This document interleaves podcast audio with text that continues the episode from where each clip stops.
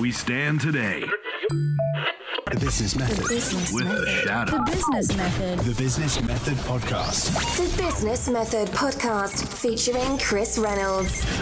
Entrepreneurs' systems, methods, tools, and tactics for location independence. Ladies and gentlemen, boys and girls, I'm your host, Chris Reynolds, and welcome to the Business Method Podcast, a podcast featuring successful entrepreneurs and high profile people dissecting their online and location independent business models. We dissect the different methods, tools, and tactics of high performance online entrepreneurs and high caliber people in a series format. On our first series, we interviewed 100 entrepreneurs in 100 days that had built businesses creating $100,000 or more annually.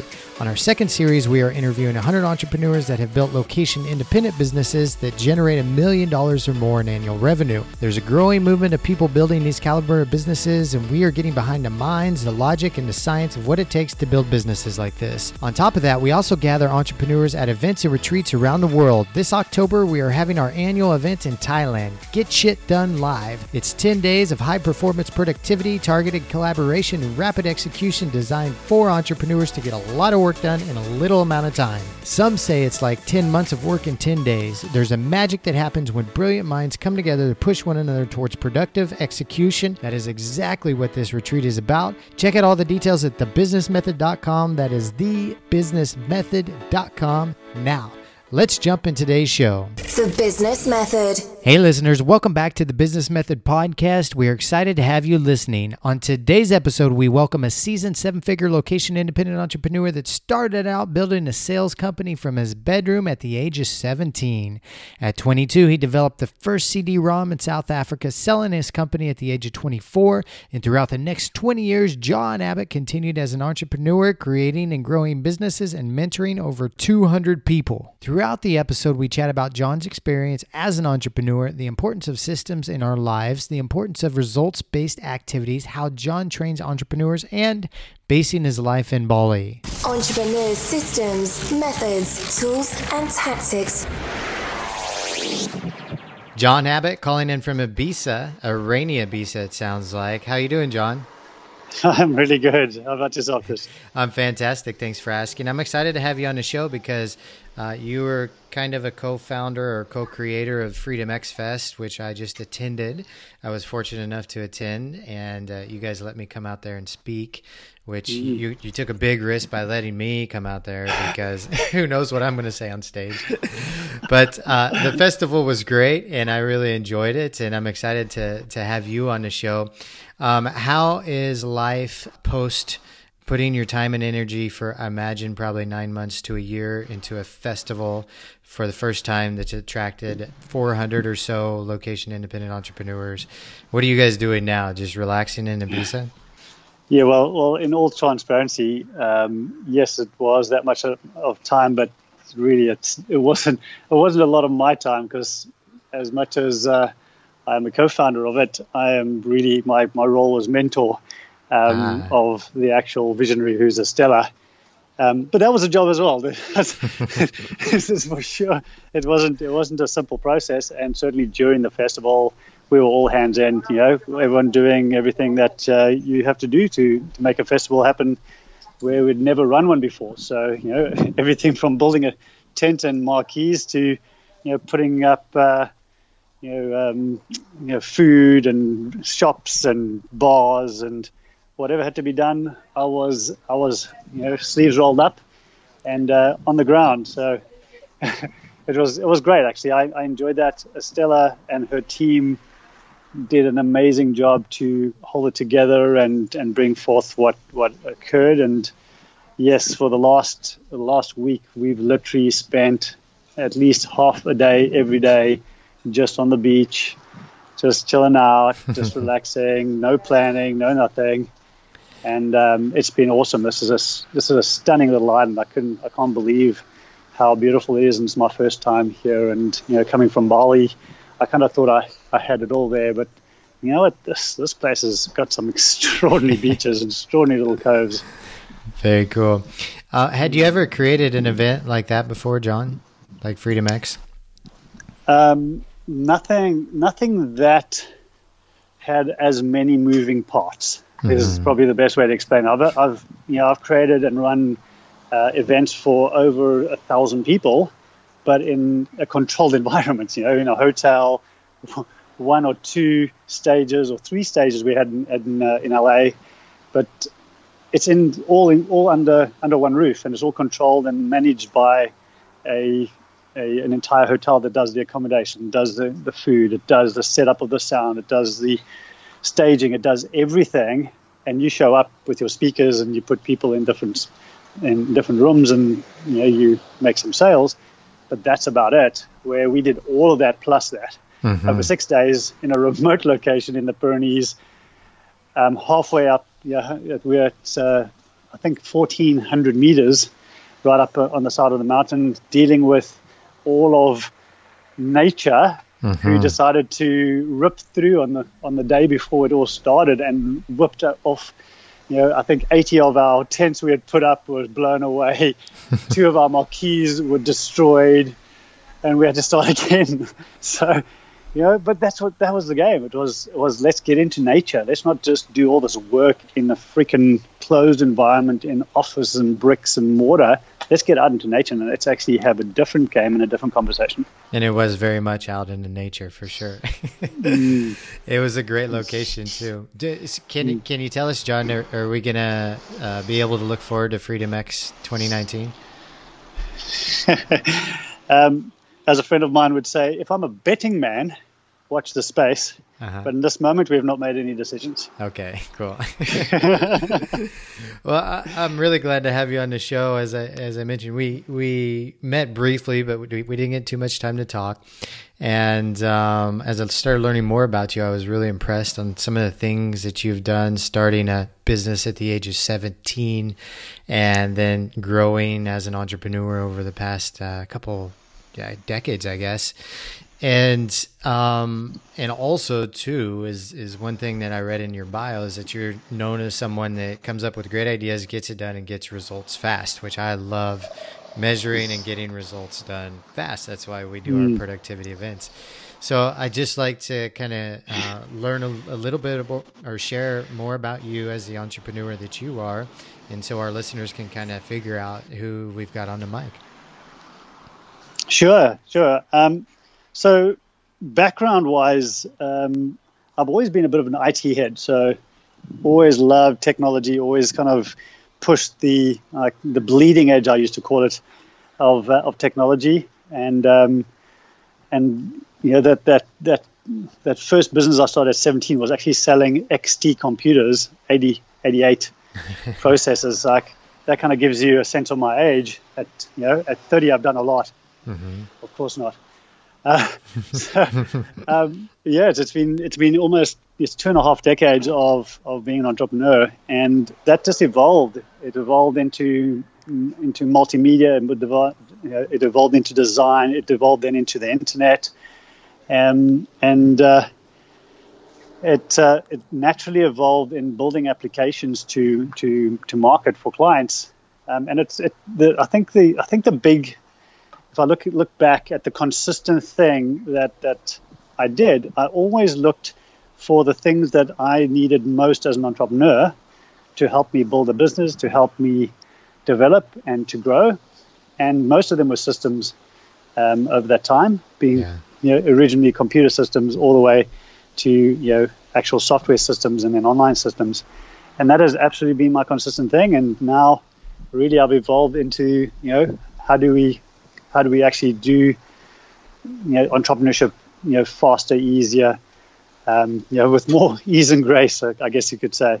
And um, and that's kind of really where campaigning became a big part of of my my interest and uh, and helping people build you know really highly effective campaigns launches whatever you want to call them promotions that um, essentially can be the heart and soul of the growth of your business.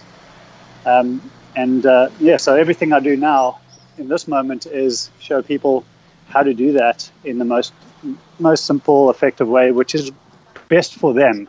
Um, I think that's the, the best, the big part at the end of that, which is best for them, because not everybody is the same. Everybody has different natural abilities, natural ways, and skills that they also, you know, kind of learn along the way. but if you can find things and help them do things in a way that's most you know connected with their natural way, they'll do it with far more ease and grace, and they won't fall over as easily because they'll have far more you know, resilience in, in doing it because they'll have far more energy and more excitement because they're doing the stuff that they naturally do easily. I, definitely want to talk more about systems because I love systems, and I think um, you know we can never learn enough about systems and applying those into our lives. They're, they're so important as entrepreneurs. Um, you know, you, you, you've done some amazing things. So at 17, you started a computer sales company out of your bedroom. At 22, developed a CD-ROM called Apartheid: The History of the Struggle uh, for, for Freedom of South Africa. 24, sold a company to a, a multimedia development agency. 28, then bought that company back. 30, created Digital Junction and sold the first 200,000 and 5% of shares in the company at 34, which is pretty impressive. And the list goes on and on. I, I want to talk really because this is interesting. At 22, you developed a CD ROM in South Africa, which is where you're from, uh, apartheid, and you released it on the eve of the release of Nelson Mandela. And I'm sure just living in the country at that time and experiencing that had to be an amazing historical event, but also to create something, a business or a product during that time and you can release it. I'm curious, how did that how did that all play out for you as a as a young man in South Africa? So now you're tapping into the heartstrings of my soul. um, so uh, yeah, this this is this this journey of Africa and away from Africa and back to Africa is a very big one for me and very relevant right now. Um, and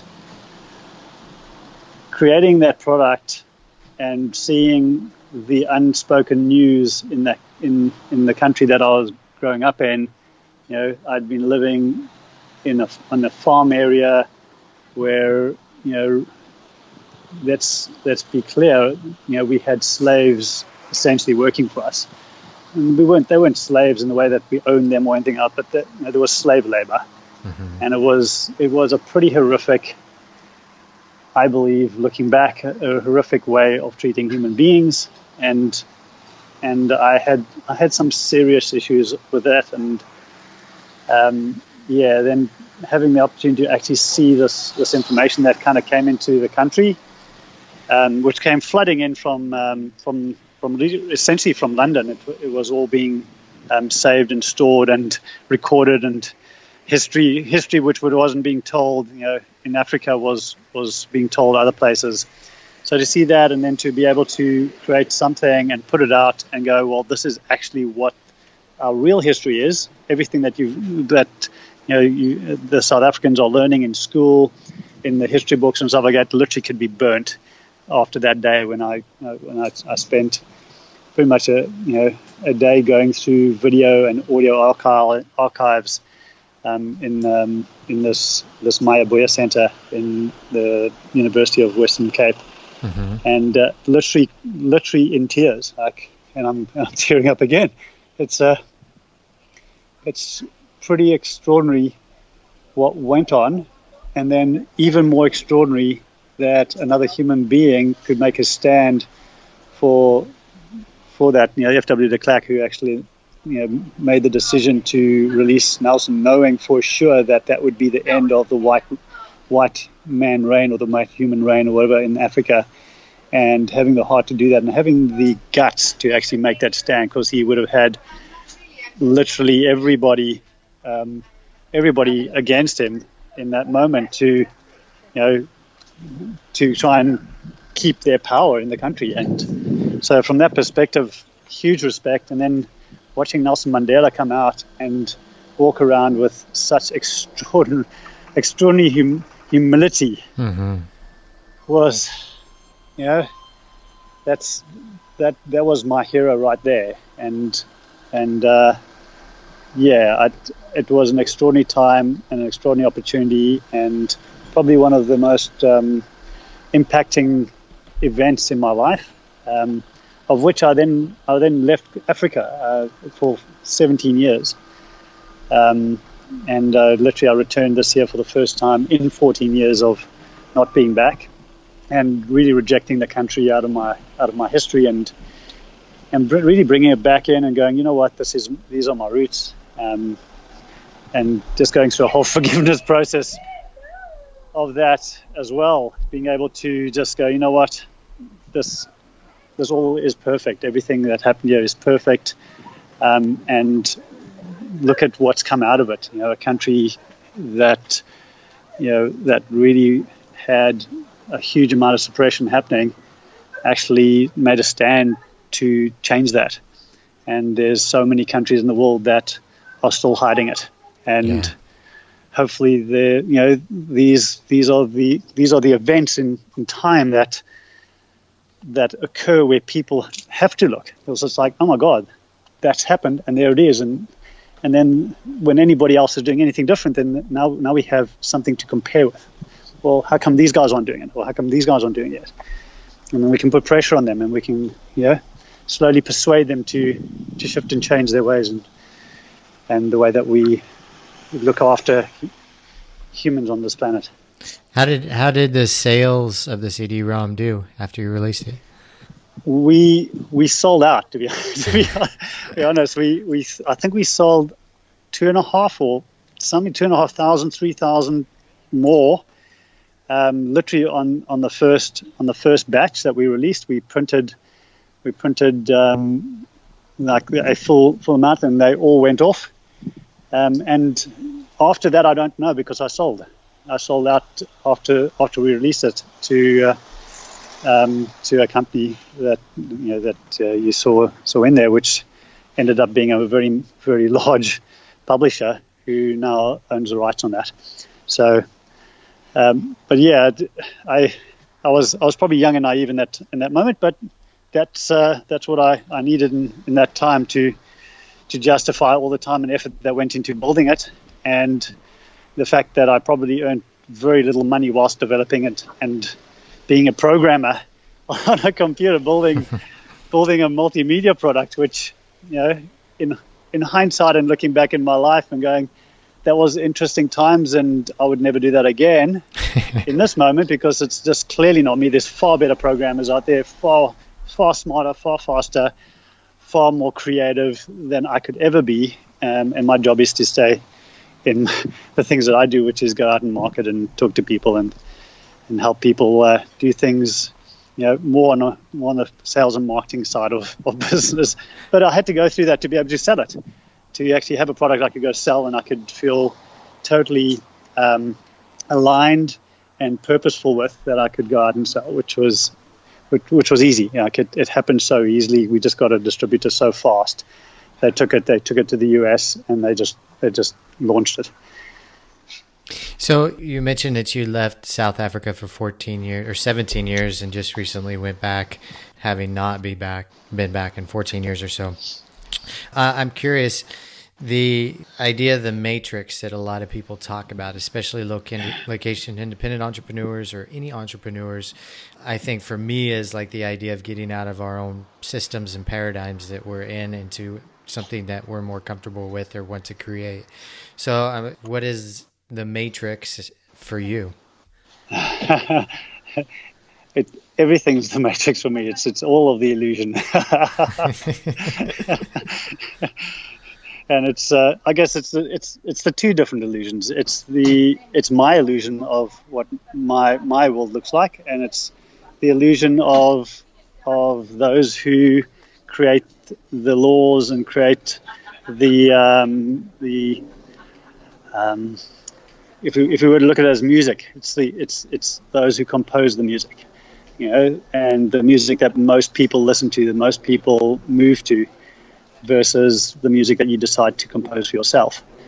Um, but they're all the matrix, um, and I just decide which matrix I play in.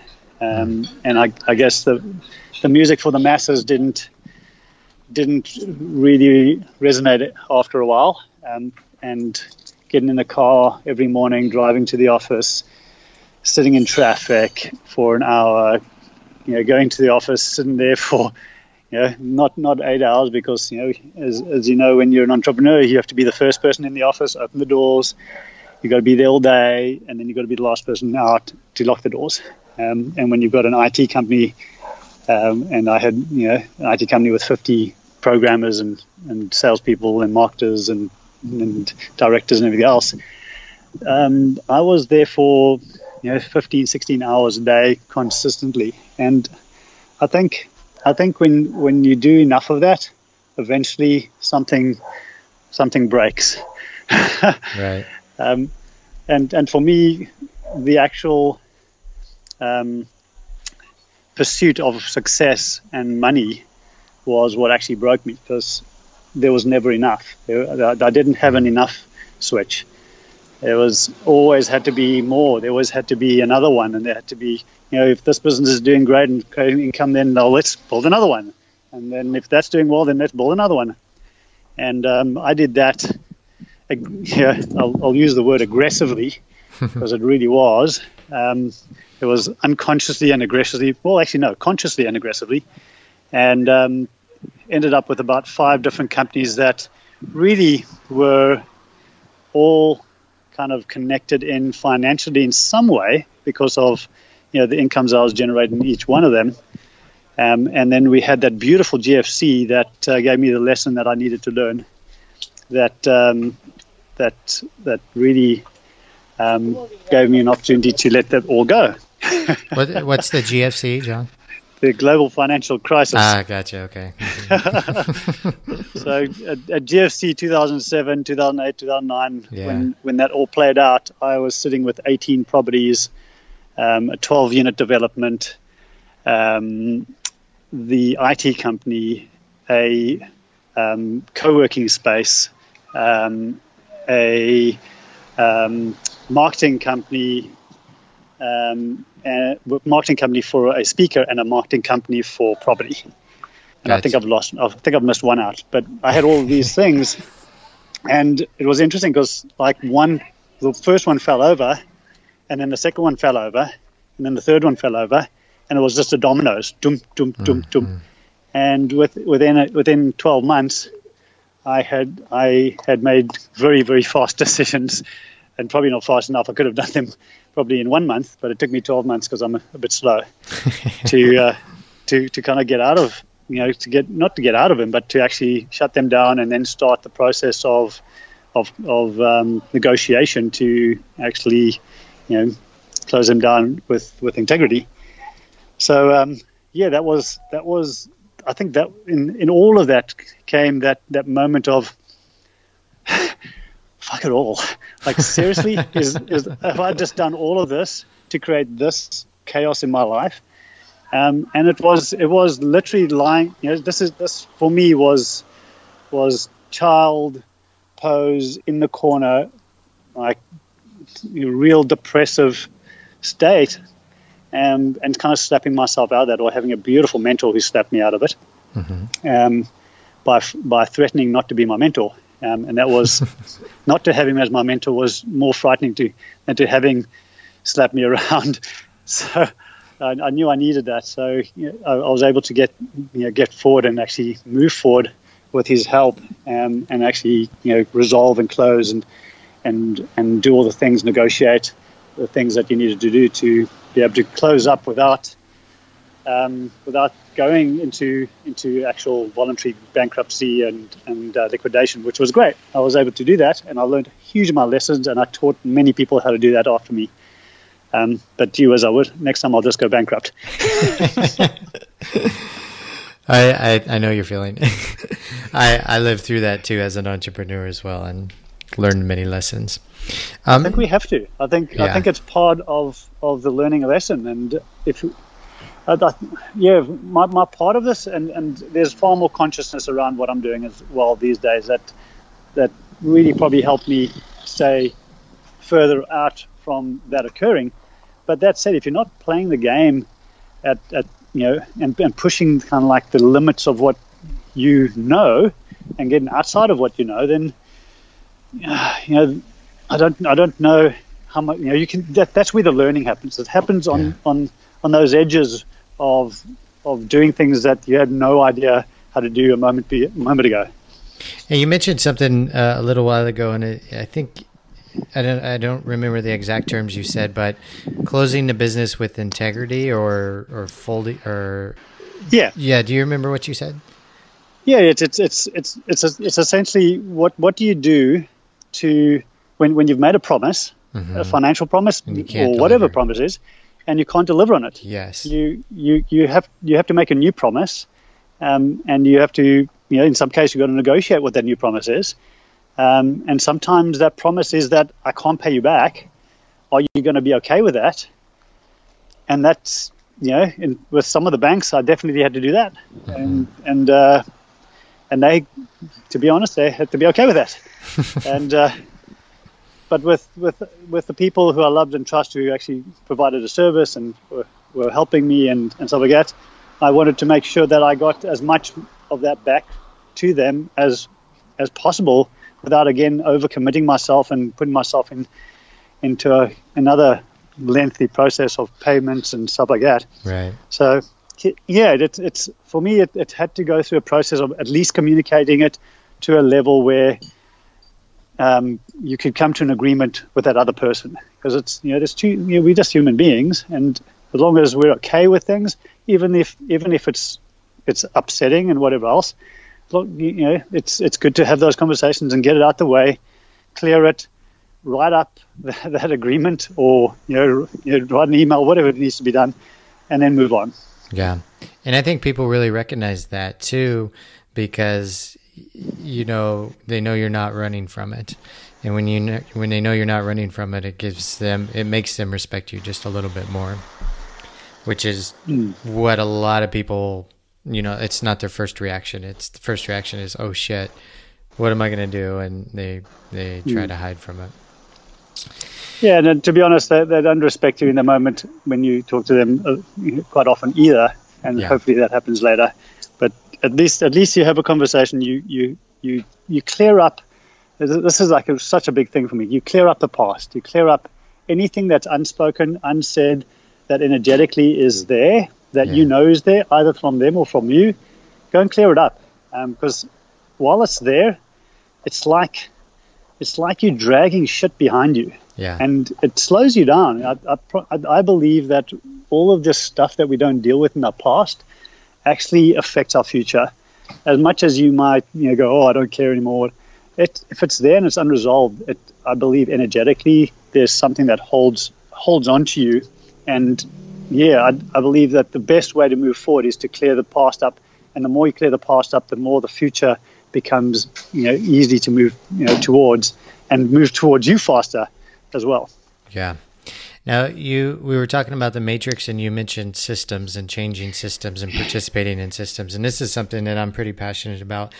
You know, becoming aware of the systems that we're involved in and whether they're serving us or not serving us and whether they're um, helping us achieve our dreams or they're really hindering us. So I'm curious, what are some of the systems that you choose to be a part of that really help you, I guess you could say, either become more free or help you achieve the results that you want to achieve? Well, I, I think I think more more on a, on a, a mindset of um, of this, I guess, let's call it location independence in this moment, because I think that's or you know, freedom of location. Um, that's that's probably the the biggest system out there that's that, that people are hooked into, which is you got to go get yourself a job, earn an income, pay your tax, buy your house, pay the mortgage, buy the car, pay the loan, yeah, and on and on, you know, and you know, have have the child, get them into the school. So like that's that's the system for me. You know, that that's everyone. You know, that's the majority of humans buy into, um, and yeah, it's, it's usually crippling. So my my my restructure of that for me was number one, move to a, an environment that has me not having to get into a car and go to an office. So like that was number one. So I moved to Bali. Um, that way I knew I'm not going to do the normal things. I'm not going to get up and go to the office. I'm not going to go to to business meetings and all those types of things that I used to do. I'm not going to have to get up in the car and drive to the accountant anymore and all those things that I used to do where it was part of you know maintaining the system. Um, so get out, go into a totally new environment that no longer has any of the structures that I can kind of hold on to anymore, and work out another way. And when you put yourself in a new environment, you have to show up differently. You have to um, change the the way that that you operate, and you know, a lot of your beliefs have to shift and change in that moment, and they do um, as you as you kind of evolve what what you create. So so that was my number one. Do that, and number two was get out of the system of of paying the taxes to a, to a country where you ha- really have zero control over. So I'm looking at I'm looking at what do I con- what do I control and what other what are the things that I can't control. Mm-hmm. I can't control the amount of tax I get taxed when I'm when I live in Australia and I'm a um, you know um, I'm resident for tax purposes. So I'm no longer resident for tax purposes. So that was my next thing: take myself off the system, tick that box, and go okay. So if that's the case, then what else can I do with that money? Um, and that's when you know you kind of look around and go, okay, one, number one, I can reinvest that back into the business so that I can create a better business, which is great. I can put some more into my family, which is great. I can create different things that um, are more purposeful for me. So, you know, joining B1G1, Buy One Give One, which I spoke about at the Freedom X Festival, um, which is all about transactional giving. I implement that straight away into my life and into my business, so that I can now, rather than that 48% personal tax plus the business tax, which you know was up to maybe 20, 30%, now I can take that and I can put that somewhere else. Um, and you know, instead of going out and actually having to give myself a, a loan on my on a property, I just bought a bought a piece of land and I financed it myself rather than going to the bank to finance it. So now I don't have a mortgage, but I have a home. Um, and you know, then you know, as as as I I had the opportunity to to adopt a beautiful little girl in in, in Indonesia, um, Allegra, um, I was able to go through that process and finance all of that, and then you know have her looked after and schooled and and you know there's just there's a more abundance for you to work with if, if I can put it that. And when you're in more abundance, you create more abundance, and you can do more good and purposeful work. So I, I think I think the big thing for most entrepreneurs is, is like they get caught up in purpose and contribution. Contribution starts at home. You've got to sort yourself out first, contribute to yourself, get yourself into a place of abundance before you know deciding that you want to give all your money away to this charity or that charity. You are the first charity. make, make sure that you're okay. And whilst you're doing that, look you know look and find you know those deeper purposes that, that, that, that you have that you can financially contribute to. But then you know whilst you're doing this, you can also contribute to time and energy and effort and assistance to those causes that you want to do without having to having to be financial up, you know, initially. John, what are some ways that you tap in or tune in to uh, your abundant mindset? So, for example, you know, like I find myself challenged with, oh, I'm thinking scarcity. How can I think more abundance? I'm wondering what are some what are some ways that you implement that? well, I I generally have to wait for scarcity to show up, but it does, you know, and, and it's it's like it's like anything, you know. I, I, I believe everything for me happens in in cycles. There is, you know, I, I, my my sense is is that there's there's a huge flaw in this this idea that you can build a business and every quarter you're gonna you're gonna you know build it by another 10% or 3% or 5%. You know, like like the pressure that's put on on um, listed companies to constantly quarter on quarter have to make more money is is is I believe a male generated pressure around money that is not sustainable. It is not it, is not recognizable on the planet in any way. You look at you look at any growth process, whatever. There's a planting process. There's a nurturing process. There's a growing process, and then there's you know, it fruits and and it bears a fruit, and you take the fruit to market. You know, and then you start again. But we somehow think that our businesses can just constantly just grow and grow and grow and grow and grow and grow. and and that puts a huge amount of pressure on, on us. And I, I still find myself and catch myself in that process, and that usually is the way when I'd fall into scarcity because when that doesn't work in that way, I look and go, oh my god, it's failing, it's broken, and I kind of fall into that that little loop, and uh, it's it's conscious now, so I can see the loop happening, and I can have the conversation with myself, which is one of letting go, and and that for me is, is more of whenever that shows up, the scarcity and the the um, the tenseness and the fear and whatever else is is in that moment with with me is to do less, is to go out, Hmm. go go and find something that's going to nurture my soul, and you know either be with myself or be with my partner, or go do something fun, get on my bicycle and go for a mountain bike, or you know do something for yourself in the moment of of these these conversations that happen, and it's that's the hardest thing because you my old process would be work harder, go do another deal. Now my process is breathe, do nothing, and wait.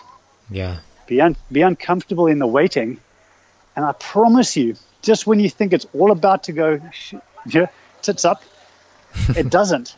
It actually doesn't. It does the exact opposite. The next most beautiful opportunity, project, um, possibility shows up for you, but it shows up not from your place of scarcity now. It shows up from a place of total acceptance. You mentioned some of the bigger systems that you participate in to help you become more free and abundant. What are some of the smaller systems, maybe the day to day systems that you use? For example, like I use Brain FM to keep me more productive, and I like to automate my money as much as possible. Uh, what are some of those smaller ones that you like? Um, well, you know, on, on a day-to-day basis, you know, getting into the body, yoga, um, in the gym, um, doing something physical. You know, I, I definitely believe the more we can get out of our heads on a day-to-day basis, the more we can, you know, allow that energy to to kind of dissipate through our bodies, the the less stress we're going to have on ourselves. So I, I do I do physical work as often as possible, um, be that swimming or whatever else. Um, and and meditation, I I love meditation. It's uh, it's something I learned when I was 30, which was all of 28 years ago. So I've been meditating for 28 years, and it's yeah. From, again, it's it's it's this, this opportunity for us to to allow our minds to just you know be settled um, and get out of the the the, the conversation, the this this other this other you know potentially an ego or whatever it is that goes on in our minds, which kind of drives us nuts. Um, so like those are my those are my two primary things. It's like literally that, I, and yeah, there's you know I've, I've got lots of things systemized in in banking, um, you know, in, in processes around you know moving money and paying for things and whatever else, and that is awesome. But you know, I, I did that a long time ago, and uh, it's probably I, I probably don't see that as much anymore because it, it is there and it and it works. But uh, yeah, the things that I feel every day is how do I get out of my head more to allow myself to actually be less critical, less hard, less stressed through the mind. And I know that the moment I can do that, every my whole my whole physiology changes, my temperament changes, the way I respond to things changes. Um, I'm no longer in a reactive mode. I'm in a um, in a, a mode of creation versus you know reactive cre- reactive um, kind of like cleanup if you know what I mean. Yeah. it's uh, it, the creation process is is where I love to be. I love I love starting with white white pieces of paper um, each day. I just blank paper and you know I do this all, as well on a, on a regular basis with the business. We actually clean the state of our entire business. We put a brand new piece of paper out and we go so if we had nothing today and we were to start a brand new business, what would it look like? And we keep, I, I play that game almost every year. I like that. I like that a lot. Now, I, I know you've trained a lot of entrepreneurs, and as we mentioned, you're you're focused on getting results. When training entrepreneurs, what are some things that you do to help them achieve better results faster? Mm, well, I'm, I'm, gonna I'm gonna I'm gonna put on my uh, my, my my brain hat at the moment because um, this yeah this this part I, I really love this. It's um, it's a process of being able to help people get what you know the parts of what they already know on paper and then fill in the blanks or the parts that they don't know with things that are simple when when guided but when in when in looking at them might be totally overwhelming for ourselves and we all need mentors you know we we we can we can see so much of of our uh, a certain amount of our potential, but there's so much of it that we can't see, and we need others to help us see that. And that's where a mentor comes in, that, because it's so much easier to see other people's value that they bring to the world and their their their abilities than it is for them to see it. And sometimes it just needs that reminder. So I, I use I use a, a beautiful process um, which I which I've developed called campaign mastery, um, and essentially it's you know, I take them through a process of uh, 10 P's to to uh, to running a highly sec- uh, successful promotional campaign, and uh, and a big part of that is writing out a plan and putting all the aspects together of the plan. And when you do that, and you kind of start looking at all the aspects of what needs to happen, and you just dump it out, you realize how much easier it is than what it was in your head. So just the process of getting it down on paper is a huge part of it.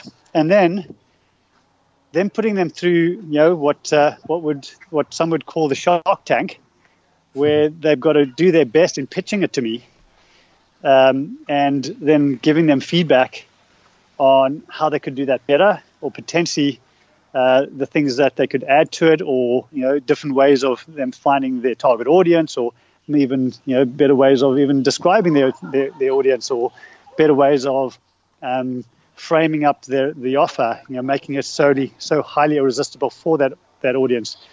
Um, how to partner and how to connect with people and and involve them and invite them in that uh, has them wanting to do business with you no matter how big they are. Um, so yeah, helping people just see the potential of what they have, the gold mine they have as themselves and their business as a united unit. Now, I love marketing and sales, and I know you've created um, some effective marketing and sales strategies, and you kind of, I, I, think you group it all together and call it the giving model. Now, you know, marketing and sales products and methodologies uh, have a lot of different terms, but not always called the giving model. You know, not something around like a word like giving. You know, high productive sales training and something that's more intense, right? So, can yeah. you share with us more about what the giving model is? No, I'm not going to tell you anything about the giving model today. Just kidding. well, what how how I love to kind of term the giving model is how not to sell anything ever again. Mm. So when, when I start with that conversation, when, when I sit with somebody, I go, hey, imagine you did a, an event or a webinar or some kind of launch where you know you invited people in, you gave them great value, you took them on a journey on the process, and you, at the end of it, rather than selling, you just gave it away. Mm. Because we all know that when we have those people who have followed us on that journey to that end place, that if you ask them if they want your thing and you are going to give it away for free, and you ask them to put up their hands if they wanted it, you get all the hands. Everybody's hand goes up. Right. So that's that's essentially the the the primary um, end result of the giving model is that we end up giving the the products away, and we don't give them all away because of course we got to make we've got to create a, an income and we've got to build it. But we give at least one away, um, or we we we we build a a fund where we fund people in, um, and all of it's based on an application. So, an example would be um, one of my one of my biggest clients um, at, at the moment is a guy named Tyler Tolman, who's an extraordinary health coach. You know, talks about um, how you can heal the body naturally, um, and runs he runs amazing retreats around uh, around Bali in Australia, and he does tours around Australia. Um, and when he comes off those tours, he does do a pitch at the tour. He pitches his entry level program, which um, is like a fifteen hundred dollar program, three days workshop, etc. Um, and he, you know, on a on a good day, he'll do fifteen percent conversion rate, and um, he'll do a tour with two thousand people. So after after everything's done, you've got seventeen hundred people that didn't buy. So, I the first the conversation that I had with him is like, what happened to the other seventeen hundred people? Did you what else did you do? And in general, nobody has a very effective follow up mechanism after they've made the pitch. Once they've done the pitch, then it's done, isn't it? Yeah. You can't kind of like repitch again, can you? Well, maybe. Yeah, and, and some people try, and sometimes they get a result, but in general, they don't have a, a method that actually does it. Yeah. Um, so, so this method work, works really well in this environment. It works well in many environments. In this particular environment, we go back to that 1,700 people with with a campaign that gives away one of his high-end programs, because I I know for sure that when people come to events and you offer them like your entry-level thing, there's a bunch of people sitting in there going, "No, that's not for me. I, I want to go for the big thing." Right. You know, there's also a bunch of people who would like to do the, the entry level thing, and you know, if you if they knew about your big thing, then they'll go definitely want to do that. um, and of course, there's a bunch of people who just want to do something with you, but they had questions that were unanswered, and especially if you're in a room with 2,000 people, it's hard to get find somebody you can have a conversation with in that kind of environment. So you end up just maybe standing in a line for a bit and then um, looking at yourself going, stuff this, and you go home. So, so there's all these people, and in his case, 1,700 of them. so, so we go out, we let, we let, we give away one of his big programs, which is a nine-day fasting program in Bali, full retreat. Um, it's worth 7,500 US or something. It's an amazing program, and he gives the whole thing away. And as part of, of giving it away, there's there's a few aspects of, of why we do that. Number one, we want to know more about the people in the room because you don't uh, you know how, how often do you get to know about all the people who are in your room when you're standing on the front of the stage? Right. Very very seldom. So let's find out more about them, why they came, what they what value they see in you, what value they see in your programs, and as as a you know as a, a uh, incentive for them to do that, give away your program, um, and you know the process from there is get applications to come in, people who'd love to do your program, have them tell you, you know, all of these these things. And the, the primary question you really want to know is you know one that's an emotional question, which, which is how would this program change your life, specifically if you if you're unhealthy or you're dealing with some kind of disease.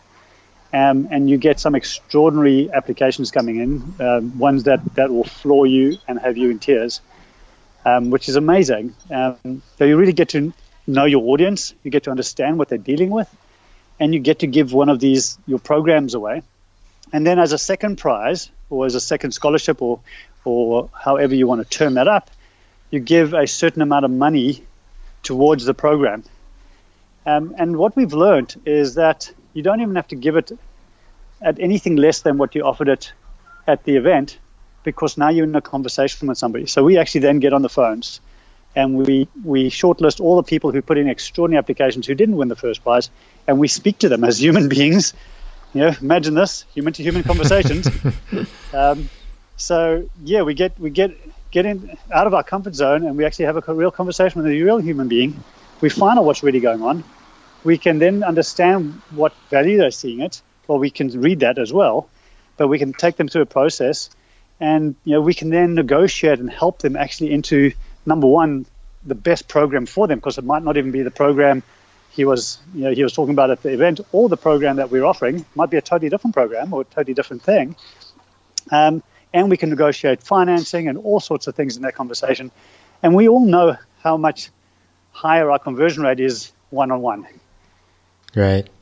So that that's essentially what the giving model does. It allows us to get um, you know applications. We, we in general get about 35 to 40 percent of the room out of those 1700 will apply, and on on conversation, 30 to 40 percent conversion rate Wow. conversation. So um, we would off, we will often, well, he, he, he if he was listening to this, uh, um, he knows it, but uh, it's uh, it's not it's not great to know because uh, you if you have some egos when you get on stage and we make a pitch, but we often outsell him for af- after the event um, from our sales team, and that's a great thing because like you know ma- imagine every time you did a webinar or did an event or whatever else, and whatever your result was, you just doubled the amount because you had a follow-up process Of course. that's that's the kind of stuff that you can expect from this. And there's lots and lots, like I say, of ways of rolling this out, which uh, I haven't, I, I can't unfortunately take you through today. But um, yeah, that's that's the essentials of it. Um, give give your product away rather than trying to sell it. So, so you gave one space away for the event, not uh, a bunch of them, right? Or Well, well, it depends. Um, one of my clients recently gave seven away, um, Oh, and wow. it, and that that was for her um, Author Awakening Adventure um, six week um, authoring program that she, she did online. So you know, in her case, a lower cost in that, but you know, her commitment was that. Um, and and you know her process was different. She did a she, her process in the funnel um, was a uh, five day um, writers challenge that she did, and we had on average day to day 380 odd people um, all the way through those five days come on that. We had 380 applications. We had 100% applications come in because again we got to the end of that, and rather than selling her her, her program, we we gave it away, which was a huge stress off her shoulders, by the way, because she she dreaded trying to sell, pitch her program. Buy now, and you've got 24 hours with this and that, and there's the timer's running. If you don't do it now, you're never going to do it. Oh, it's like all that stuff was so out of integrity for her. So when I told her you can just give it away, she was like, "What? Really?" but but the, her big thing, she's also from South Africa, and her big thing is is supporting um, women who have gone through like extraordinary, harsh, um, you know, traumas in their life to share their story um, with the world. So she ended up finding five extraordinary women from Africa who no way in their life would be able to have got the publication together and actually written it without her help. Um, and she gave them the program, and she gave you know a couple of others away to to other people who also put applications. But for her, that was the big heartfelt stuff. How can we? How can I, through this program and through the way that we run the giving model, actually give to people in who really deserve this? And there's no no way in the world financially that they could afford it or go through the process or have the support. That's cool. That's really cool. So, John, one more question, and we'll wrap, we'll wrap everything up. I've o- Hmm. Yeah. over this series of interviewing hundred seven-figure location independent entrepreneurs. You are the first one that comes from Bali, and we've interviewed a lot that, that uh, hang out in places like New York and California and Barcelona and Saigon and, and Bangkok and all these places. But you're Yeah, the I'm first. jealous. Yeah, you're the you're, the- you're the first one that, that hangs out in Bali. So I'm curious, what is it about Bali that, that keeps you there? Oh wow! Well, well, there's there's three three primary things. Number one, my daughter is Balinese, um, and I was able to adopt her after getting to Bali. You know, within literally a week of being in Bali, sitting in a cafe and seeing a four week um, old baby, and having a conversation with this lady who was helping the mum, and walking out going, "Oh my God, that's my daughter." Wow. was and, and in nine months ti after that she uh, I had a cot in my bedroom and uh, you know three years later fully adopted and literally this last week she became an Australian citizen Oh, wow. and she's now she's now seven years old Wow. How cool. so so that's that, that is number one I, I now have a physical human family um, connection here I, I have a home that I built for her called Villa Allegra um, in Bali that is for her to you know, to give to her as as as her you know call it inheritance or her you know part of her her um, the culture of you know having you know being able to own land in Bali. Um, the second part is the culture of Bali. The Balinese people is some is it's probably the most extraordinary culture I've ever met in my life. The you know especially outside of the the larger the largest the towns, um, you find humans who are extraordinarily giving, humble, grateful for everything in their life, and they walk around with the biggest smiles, which are smiles they have when you turn your back. It's not a put on smile. And and you know when when you see people still living in community who have really not been affected by us nearly as much as many other cultures.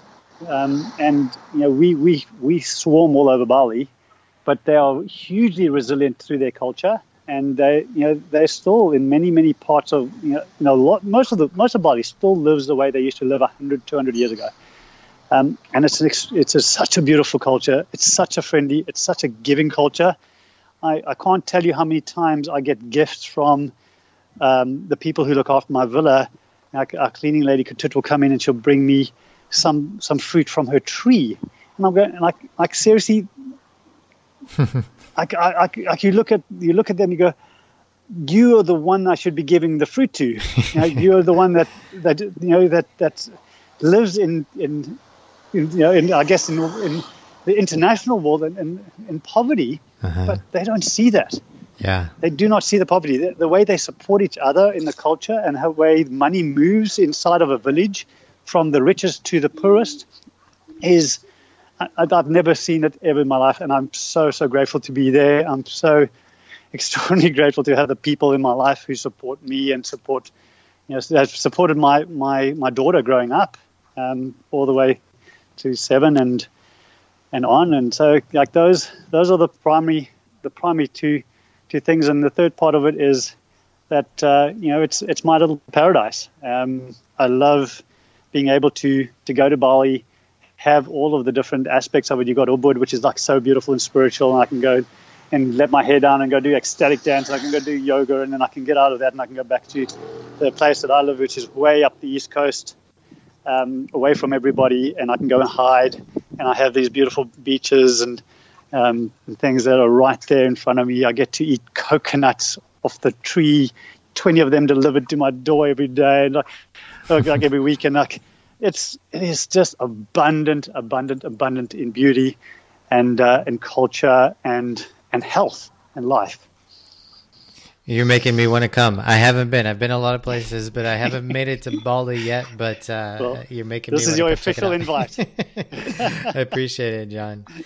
We're going to wrap up there. And I want to say thank you, John, so much for sharing all your tips and tricks and your wisdom with us. We really appreciate it. If the listeners want to reach out and learn more about what you have going on, where's the best place they could do that at? Yeah, the best is on my website, johnabbott.me, A-B-B-O-T dot M-E, um, or even just send me a, an email, which is john at that, uh, that URL. And um, I'm very happy to connect in, especially if you're somebody who's who's uh, who's got an audience, you've been building a business, you're doing doing great work, but you know that there's so much more impact that you, you can make by reaching more people and having you know, having the opportunity to give them more guidance and help and assistance to their business, to their health, to their relationships. If that's someone like you, I'd love to talk to you on how we can impact the uh, you know make great impact on, on this planet because that is my my big thing. Incredible. John, again, thank you so much for joining us. And listeners, we're going to wrap up there. Thank you guys for tuning in once again. And we'll see you all on the next episode. Goodbye, everybody. Ciao. Thanks, Chris. Hey, listeners, thanks for joining us once again. We wanted to remind you about our high performance productivity coaching and our annual Get Shit Done live retreat in Thailand. Both are designed for entrepreneurs by entrepreneurs to get a lot of work done rapidly. And whether you need some personal coaching while working away at home or a retreat in Thailand where you can get out of your normal routine and surround yourself with other successful entrepreneurs, we have those options for you. Check out all the details at thebusinessmethod.com. And we'll see you on the next podcast.